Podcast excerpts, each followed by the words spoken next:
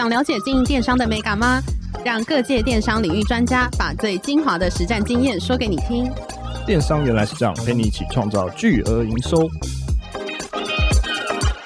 大家好，我是林科威，我是一方。今天很高兴邀请到以乐策略的中访小访来到现场，来跟我们分享，不管是地方创生，或是如何协助地方进行产业的辅导。我们欢迎小访。Hello，克威好，一方好，很高兴来到这个节目。好，那我想请小访来介绍一下自己。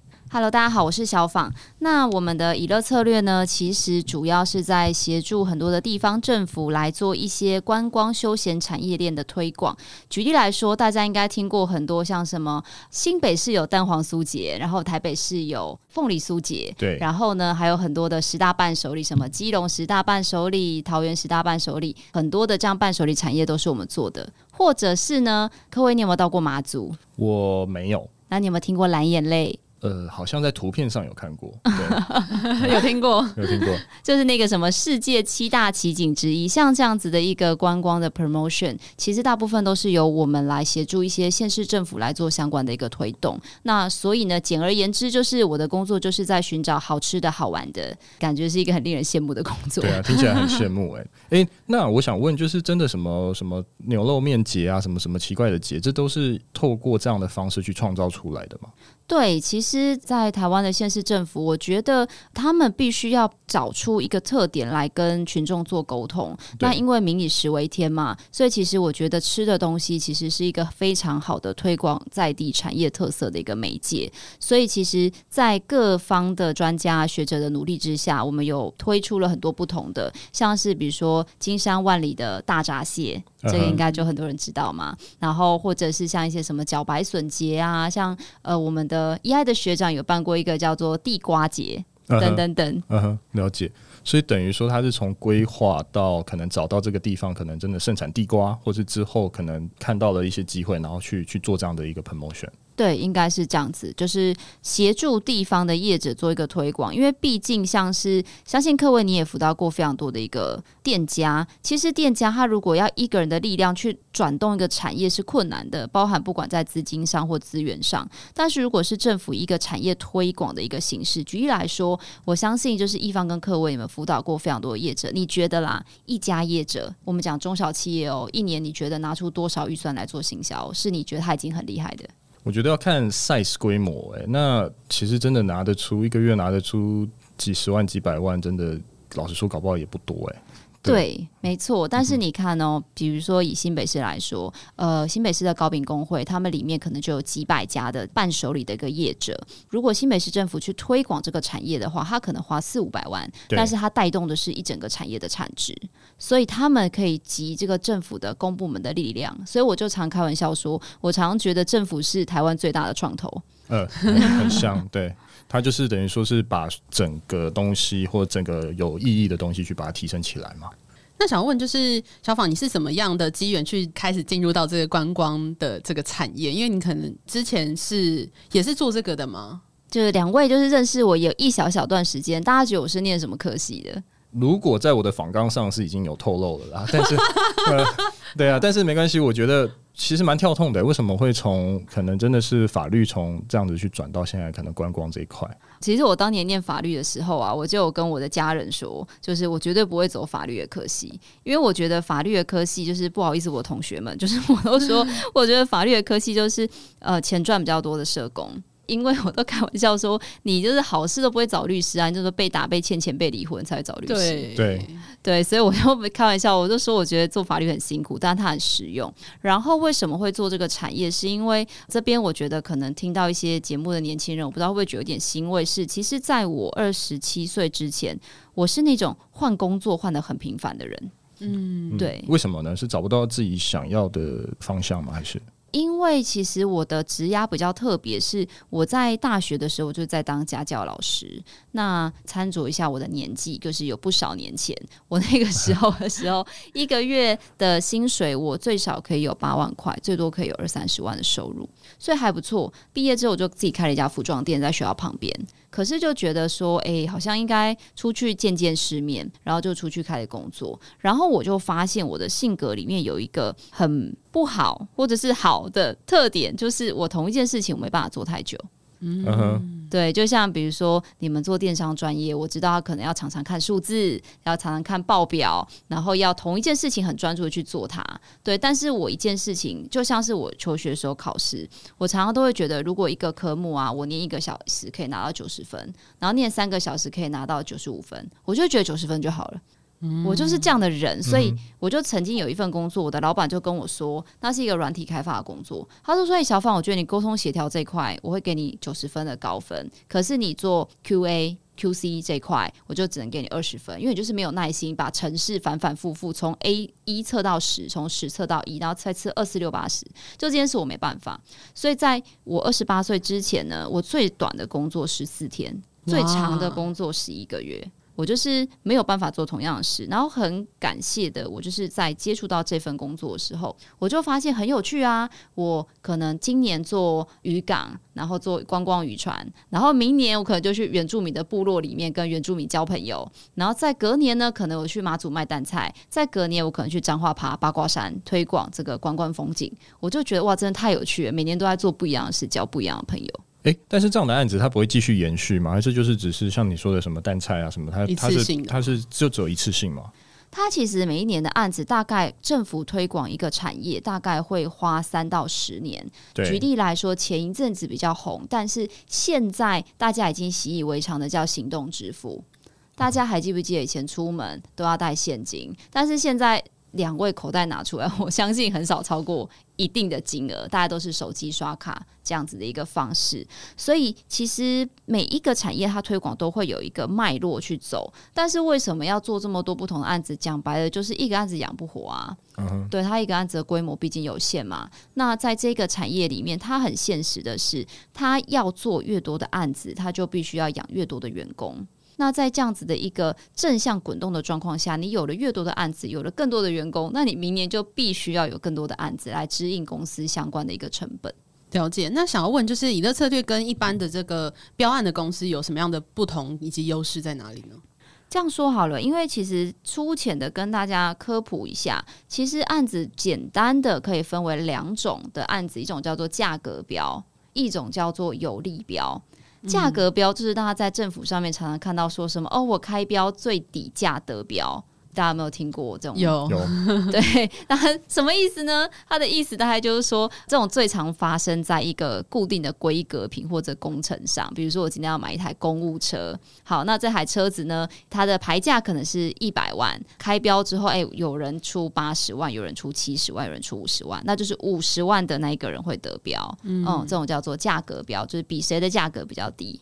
那另外一种就是我常常在做的，我常常在做的案子叫做有利标。有利标呢，通常就是谁给的内容最符合他的需要。举例来说，他可能说：“诶，我需要协助某某县市政府营运一个电商平台。”对。大家的电商平台的操作方式都不一样啊，就是每个人的手法，有人可能跟 KOL 很熟，有人可能超会下广告，有的人可能策略出的很好，甚至有的根本就是那种超级巨头公司出来开的。那在这样子，大家提出的有利标的内容就会不一样。好，那为什么这会跟我做的有关呢？基本上呢，在有利标的案子里面，刚刚有讲很多的标案。都是活动型的标案，活动型的标案，它就是大家最熟悉也有参与过的，就是比如说跨年的演唱会这一种。嗯哼，那这种案子，它其实最终比的是谁的资源跟人脉比较多，亦或者比较有雄厚的一个背景。举例来说，电视台它就可以附送我给你转播。或者中华电信，他就可以说我送你 MOD 免费的，或者是非常多的这些巨型的企业就会来做这样的活动型的标案，所以我常常都开玩笑说，我觉得活动型标案的客户没有什么忠诚度，就是是哎，就是谁 proposal 提的好，或者谁可能人脉或是 muscle 出，可能就可以做了，对不对？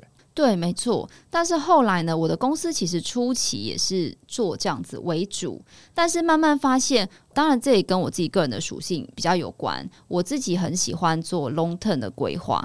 我相信，就是科威跟一方，你们帮客户也是这样，你们一定是希望客户可能今年我服务你，三年五年后你可以慢慢长大嘛？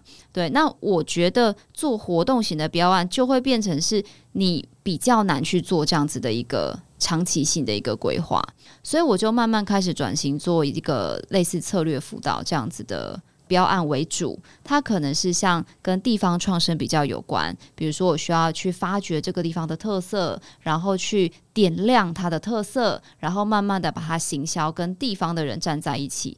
那当然久了之后，你们就会跟他变成是一个朋友或团队的概念。所以通常我的案子会是比较长期的去深度的经营某个地方，而不只是说哦，永远都在像是放烟火这样子。诶，那刚刚有讲到说会经营某个地方，有没有一些举例，或是因为看蛮多案子好像都是在不同的县市嘛？那为什么当时会这样选？还有有什么样的案例可以分享给听众？我们公司其实初期也都是做一级战区，所谓的一级战区就是台北市、新北市、桃园这样子。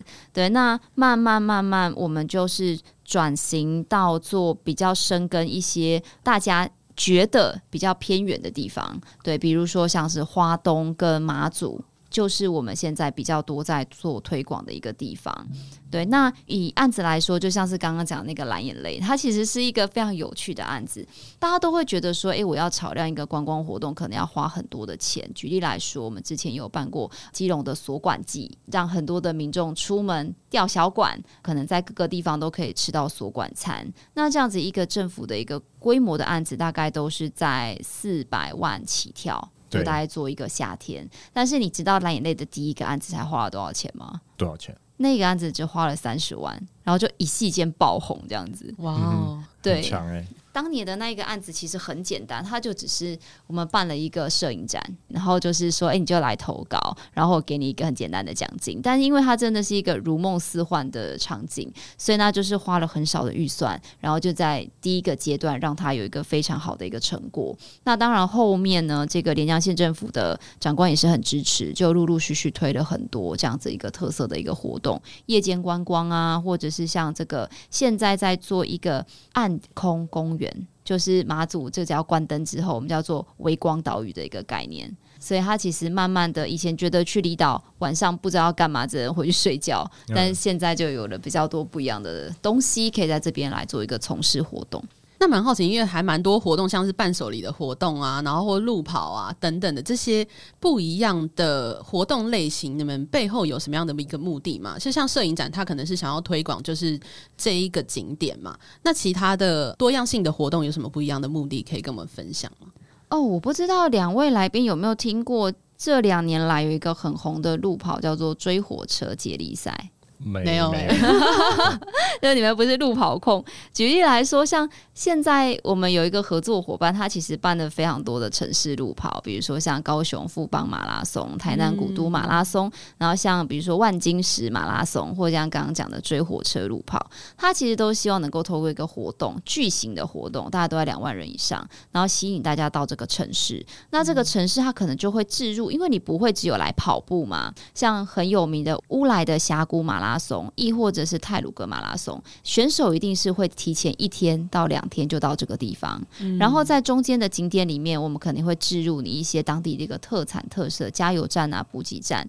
那像是我刚刚讲那个追火车马拉松，它其实第一次就是找了萧乾阳老师来为整个铁道文化做包装，嗯、因为我们觉得这个像日本，它就有非常知名的铁路嘛，我们就觉得台湾其实早期所有的交通都是靠铁道，我们能不能也做一个台湾自己的？铁道文化的马拉松，所以我们就从贡寮到双溪，然后把整条的这个青春山海线都包含起来。所以在跑这一条路跑的时候呢，你不仅能够品尝到在地一些特色的美食，同时你可以看到新北市的山、新北市的海、新北市的铁道文化。对，我们希望能够透过一个一个的活动，把在地的东西包装出来，包括你刚刚说的伴手礼也是。其实你知道吗？我们做了十个县市伴手礼的案子，在每一次刚刚讲的评选里面，长官都会问你一个问题，就是：哎呀，你们这个娱乐策略做这么多伴手礼，那你帮我们办的跟帮别人办的有什么不同？相信你们很多的这个电商的客户也会很好奇，问你说：“哎、欸，克威，那你也卖他，你也卖他，那我就是我到底不就是之一吗？又不是你的唯一，这样子 对不对？”正解要怎么回答？想问一下，对啊，小芳。对，其实这个东西我们常常都会跟客户沟通啊。这么说好了，你觉得你到基隆跟你到南投，一个是靠山，一个在海边，你觉得你会吃到一样的东西吗？好像不太不，不太一样，对不对？对啊，就像是你去，大家会有一个印象，就是我到屏东就是要去，比如说去浮潜。呃，我到刚刚讲的宜兰，可能就是去南澳就是要吃海鲜，去抹茶山就是要去爬山。对，所以其实每个地方都有不同的特色。举例来说，在云林这个地方，它就是农业大县，所以呢，在这个地方办伴手礼，你就会看到非常多特别的哦。你很难想象是他们的伴手礼比赛就会出现很多哈密瓜、很多小番茄、哦、很多米。嗯但是呢，你在基隆看到的可能就是很多的鱼干，很多的这个，比如说米香是不一样，甚至是比如说我们在马祖好了，你就会看到很多的鱼面。很多的这个淡菜加工类，很多的酒类，那这些东西又是台湾看不到的，所以其实每一个地方的这个伴手礼代表的就是它的饮食文化，同时呢，也是它这个城市的记忆。我曾经有一个非常厉害的料理老师，他问过我一个问题，我也问问看你们，你们觉得这个世界上啊这么多美食，你觉得最好的调味料是什么？原味？我觉得是水、水算一个调味料吗？水，生命之水或生命之 生命之水是 是是酒吧？对，是是渴了要现在就是现在才下午下午一点要开始，是盐吗？还是是什么？还是这个老师告诉我他的正确答案是他觉得这个世界上最美味的调味料是记忆。Oh, OK，哇哦，对，就像是你想想看，其实。大家吃遍最多的美食啊，常常像我是离家的小孩，有时候你就会觉得小时候嫌弃到死的那个肉粽，然后你就会现在觉得说，哇，这个妈妈的味道是最好的。所以常常为什么要带伴手礼去送人家？其实你也会希望说，你跟他分享的是一个你到过这个地方，你的回忆或你带来美好的东西。对，所以为什么要做这个伴手礼比赛？为什么要挑出特色？就是因为这个味道、这个记忆是可以代表这个城市很多的文化、很多的内涵的。所以它其实背后都会有一个很厉害的故事在后面嘛。如果说每一个伴手礼或每一个每一个地方的一个东西。原则上要有，但他没有的话呢？这就是政府要辅导他们，对，辅导他们去创造属于他们的故事。那我想问一下，就是产业辅导部分有没有比较不一样的类似像品牌转型或者数位转型的案例？好哦，这个部分稍微跟大家介绍一下，就是其实我自己本身也是一个台湾爱喜游青年旅馆联盟的这个执行秘书，是。那不知道两位知不知道？刚刚讲我们做的是观光休闲产业链嘛，那脱不了就是食衣住行，所以出去玩不外乎就是要找旅馆、找好吃、找好玩的。那不知道大家有没有观察到一个现象，就是每一个地方啊的餐饮协会都很团结。就是你出去打旅展的时候，就会发现说，常常很多的餐厅跟伴手礼业者，他们会很团结的一起去租一个展厅、一个展场。嗯，但是大家有没有发现，饭店业者不会做这件事？饭店好像看起来是没有，对不对？那你有没有想过原因是什么？因为竞争吗？那为什么餐厅可以？因为餐厅一一天可以吃三家。对，没错，你真的超厉害的。住可能就哎、欸、一天对，一天只能住一间呢。对、啊，没错没错。所以这就是一个很有趣的点，就是我们辅导过很多业者，就会发现说，哎、欸，每个地方的旅馆很难团结在一起做行销、嗯，但是反而是餐饮跟伴手礼，他们可以打群架。对，因为你可以买了我的面线，又买了你的马祖酥，又买了你的什么什么之类的。嗯、我们彼此之间是没有冲突的，我们可以共好的。但是住宿很难啊，我很难一个人订三个房间，订三间不同的饭店，我一定会选一间嘛。那所以我们那时候就在想说，我们是一个背包客的联盟。我们要怎么样能够来打群架呢？那我们就发现很多人来台湾，因为背包客栈一般来说都是属于外国客人会住的嘛，对不对？嗯，就像你们自己带另一半出去或带小孩出去，应该不会优先选择青年旅馆吧？不会，不会。对，但你们出国一个人的时候。就会觉得，哎，去背包一下好像也不错。嗯嗯嗯，对，所以这个时候呢，我们就找了台湾，目前应该是有二十个县市，我们在每一个县市都寻找一位伙伴。那他的条件一定要是背包客栈，然后我们就邀请他进入我们这一个爱西游的青年旅馆联盟，我们就一起来做这样的事情。那以前的这个旅馆行销，大家是不是？我相信啦，很多人以前在疫情前都会上 Booking.com 啊，或者是 Agoda 啊这样子的 OTA 的网站去。订房对是对，可是这样子的订房网站对于我们旅馆业来说，它其实是有很重的抽成的。其实这跟我们商品上电商平台是一样的意思。嗯。那我们就希望我们能不能养我们自己的客人，但是不要透过 OTA 平台。可是你要想啊，就是一样嘛。我们常常讲网络行销都是深山里的咖啡厅，我就是一家旅馆。我到底要怎么样在世界上跟这么多旅馆竞争，让别人看到我们？所以我们就决定我们要组成一个联盟，然后做一个刚刚提到一个数位转型这样的一个名词。所以呢，我们就开始推了一个叫做会员卡的一个平台。那这个平台当然时至今日已经有五六年的时间，我们有在慢慢的优化它。那我们最开始推了一个什么样的东西呢？我们其实，在一百零八年的时候，我们就推了一个叫做环岛的一百种可能。因为我们刚刚讲嘛，我们是打群架，我们在每一个县市都有不同的这个伙伴，所以我们就邀请大家到台湾的时候，就先下载我们这个会员卡的系统。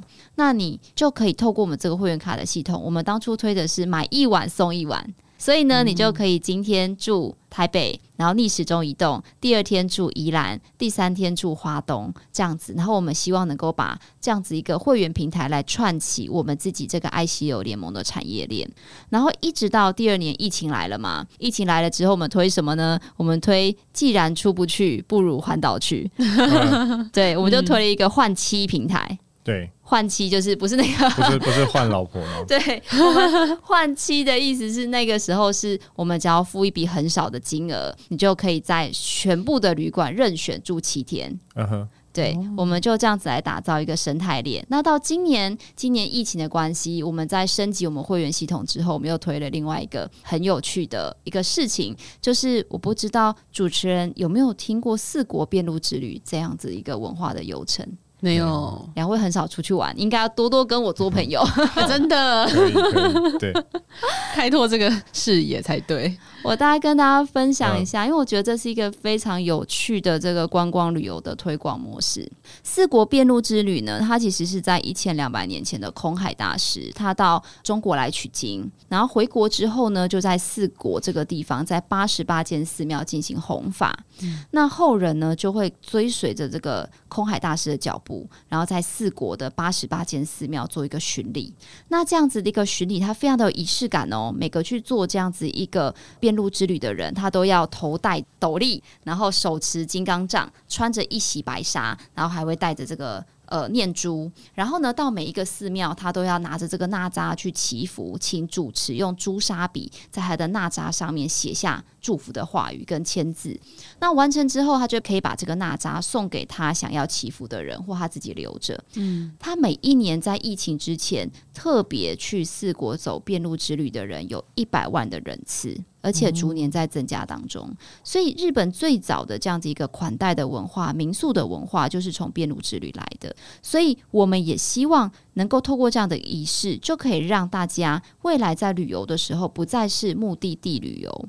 目的地旅游很容易发生，就是很多人会觉得说：“哦，花莲呢，我去过啦，就是那个泰鲁阁那个七星潭嘛，我就不用没有理由再去第二次。”嗯，对。但你把它变成是一个目的旅游的时候，我可以这一次是为为了庆祝另一半的周年庆，我下一次可以去家族旅游，我再下一次可以是去为了搜集某样一个东西去吃某个美食，那就会有理由一直到台湾来旅行。所以，我们希望能够透过这样的数位转型，我们那时候喊出的一句话叫做“台湾 One More Time，花莲 One More Night”。我们希望能够透过这样子来打造一个观光的生态链。所以呢，我们今天就推出一个很特别的，叫做妈祖环岛。岛是祷告的岛，嗯，对，嗯。那今年呢、啊，我们系统正在升级中，我们未来会是说，你到每一个地方，我们是用 GPS 做感应定位之后，你只要到达这个庙宇附近，你就可以 get 到这个数位的几张。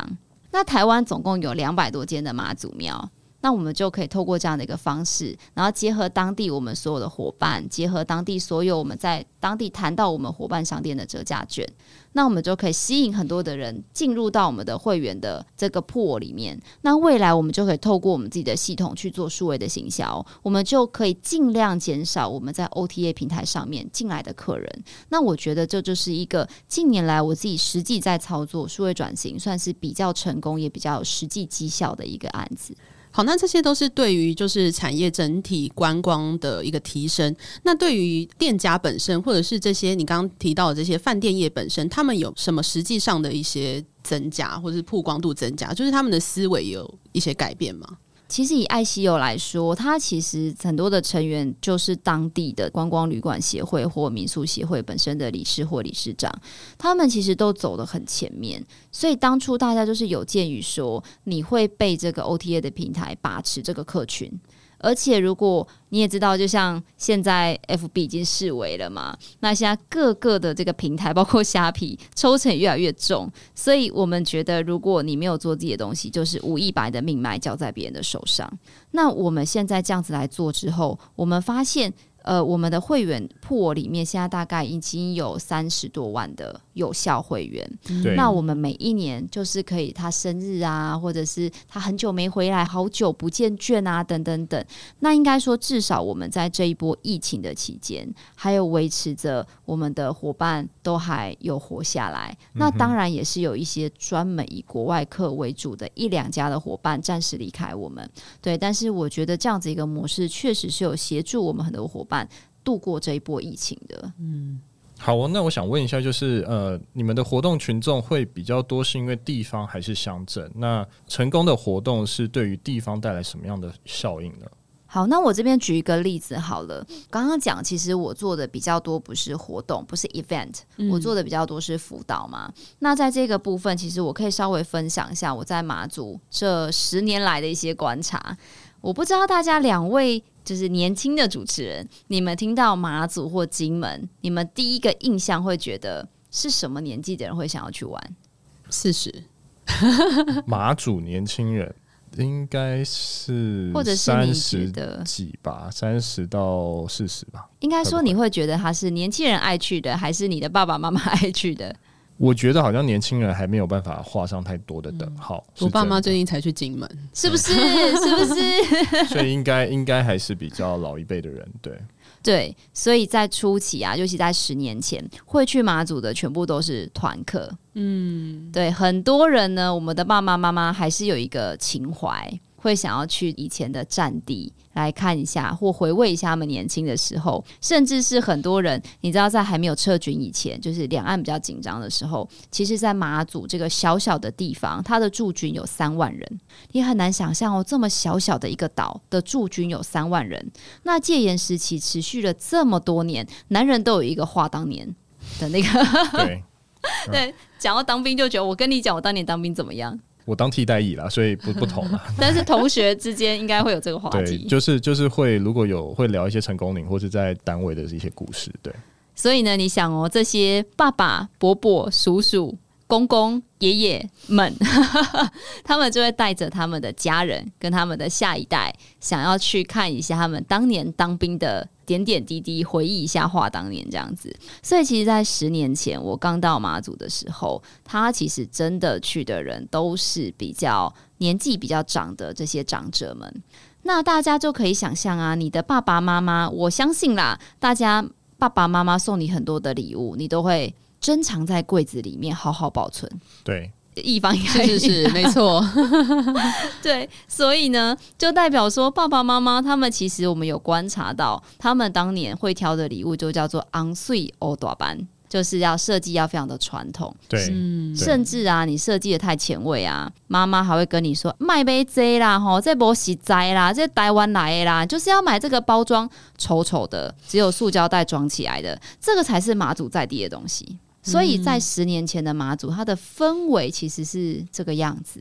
那还有第二个，马祖它还有一个背负的一个包袱是，大家想想哦，马祖在地的居民其实大概就是几百户人家，嗯，但是刚刚有讲到嘛，就是当地的。军官这些阿兵哥其实非常的多，所以在地呢的人，他们常常开玩笑说：“哎呀，我们不用做什么服务，比如说一家早餐店，他可能开在码头，那个时候老板娘他就自己分享说，不是我不想要有服务啊，是我每天门打开，就大家都是进来，对，就是大家都有人进来。我说今天只有蛋饼，就是只有蛋饼，对，你要别的就没有。”嗯、呃，你要吃不吃不吃，下一位这样子。所以在马祖的早年，他们比较没有这种竞争跟服务的观念，甚至是当年的 Seven Eleven 刚进到马祖的时候，大家现在印象中还记得我们小时候，爸爸妈妈都会说啊，那个亮亮的店里东西很贵，不要去。在我们很小的时候，嗯、但是在马祖当年的第一家 Seven 开的时候，他们是说哇，那里东西好便宜，赶快去买。不一样的思维，对不对？因为在马祖汽水以前早期封闭时代，一瓶可以卖到五六十块，但是 Seven Eleven 只卖十五块，因为全国均一价嘛。对，所以它其实是有一个客群跟当地原生的背景，而导致了那个时候的一些市场的供需是很奇怪的一个状况。那在当年的时候，你在想十年前哦，其实台湾的网络已经慢慢在兴起了嘛，很多人都已经习惯在网络上买东西。那个时候应该是雅虎的商城很红，大概在我记得在一百零一年、零二年那个时候，那当然现在已经没落了。那那个时候很多的妈祖的长官或者是很多的店家。他们就会觉得说哇，因为我们的阿兵哥红利已经慢慢消退了，然后现在来马祖的又都是老一辈的人，好像没什么年轻人。那我也好想做网络生意哦，所以那个时候就有一波刚刚讲到的产业的转型要做。可是我们就面临一个很大的问题哦，你想刚刚不是讲要昂税欧短班？对，可是谁会在网络上买东西？比较少，对不对？对，那个时候你要想哦，雅虎那个时候是不是都是我们这一代的人，嗯，比较会去买？那个时候的爸爸妈妈其实还不太能够接受网络购物这件事，是对。有有十年前的那个，要把观众换回十年前的 倒带一下，对，倒带一下，倒带一下。所以他们的东西就很尴尬，是他们东西在网络上完全买不动。因为你就是一个丑丑的包装啊，什么都没有，嗯、然后网络上都要漂漂亮亮的文那，没有，他就一张照片，写马祖书十二颗，每颗二十五克，就这样。嗯、对，所以那个时候其实我们跟当地有非常多的沟通，如何去协助他们慢慢慢慢改变他们的观念。然后到现在，就像我今天有带了小礼物来送学长，大家会慢慢看到马祖的东西，经过了十年的这个转换，跟政府的辅导，跟他们一些意识的一个提升，其实已经有了非常大的一个不同，也渐渐的跟台湾做了一些接轨，跟中间的一些妥协，这样子。那还蛮好奇，就是因为你刚刚讲到就是电商这一块嘛，那你有曾经就是辅导过哪一些比较成功，能够比较是地方的一些产品，然后成功上线到电商，然后甚至热卖的一些例子吗？举例来说，目前以妈祖来说，我觉得我们自己家跟在地业者合作的一个老酒面线，就算是蛮成功的一个案例。那其实妈祖的老酒跟高粱一直都很有名。马祖面线更是大家听到说哦，到马祖就是要吃老酒面线，老酒面线。但是马祖的老酒面线一直以来很难被带回家，就是你只能到当地去吃。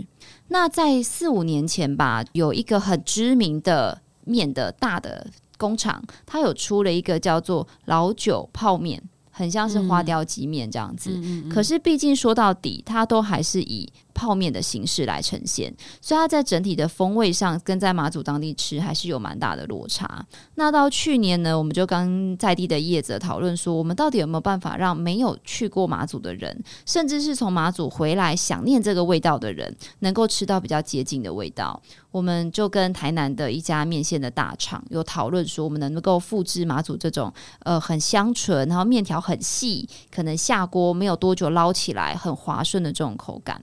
那在去年有成功做出来之后，我们在包装上跟商品的设定上，我们也根据台湾的市场做了一些妥协。怎么说呢？因为在马祖当地的商品结构其实很不健全，在马祖当地的商品售价，大家可以想想看，正常的商品成本，假设好，我们预设它的成本是一百块好了，大家觉得它的卖价要多少钱才是合理的售价？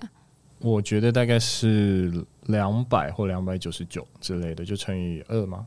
对，正常是这样子嘛，嗯、对不对？因为中间会有平台的抽成费啊、上架的费用啊、物流的费用啊，甚至是你一些耗损的费用。是，对。但是刚刚讲过，马祖的业者他就只有一层，顶多两层，就是原厂跟批发再就到客人。对。所以他们的利润结构常常都只有十五 percent 到二十 percent。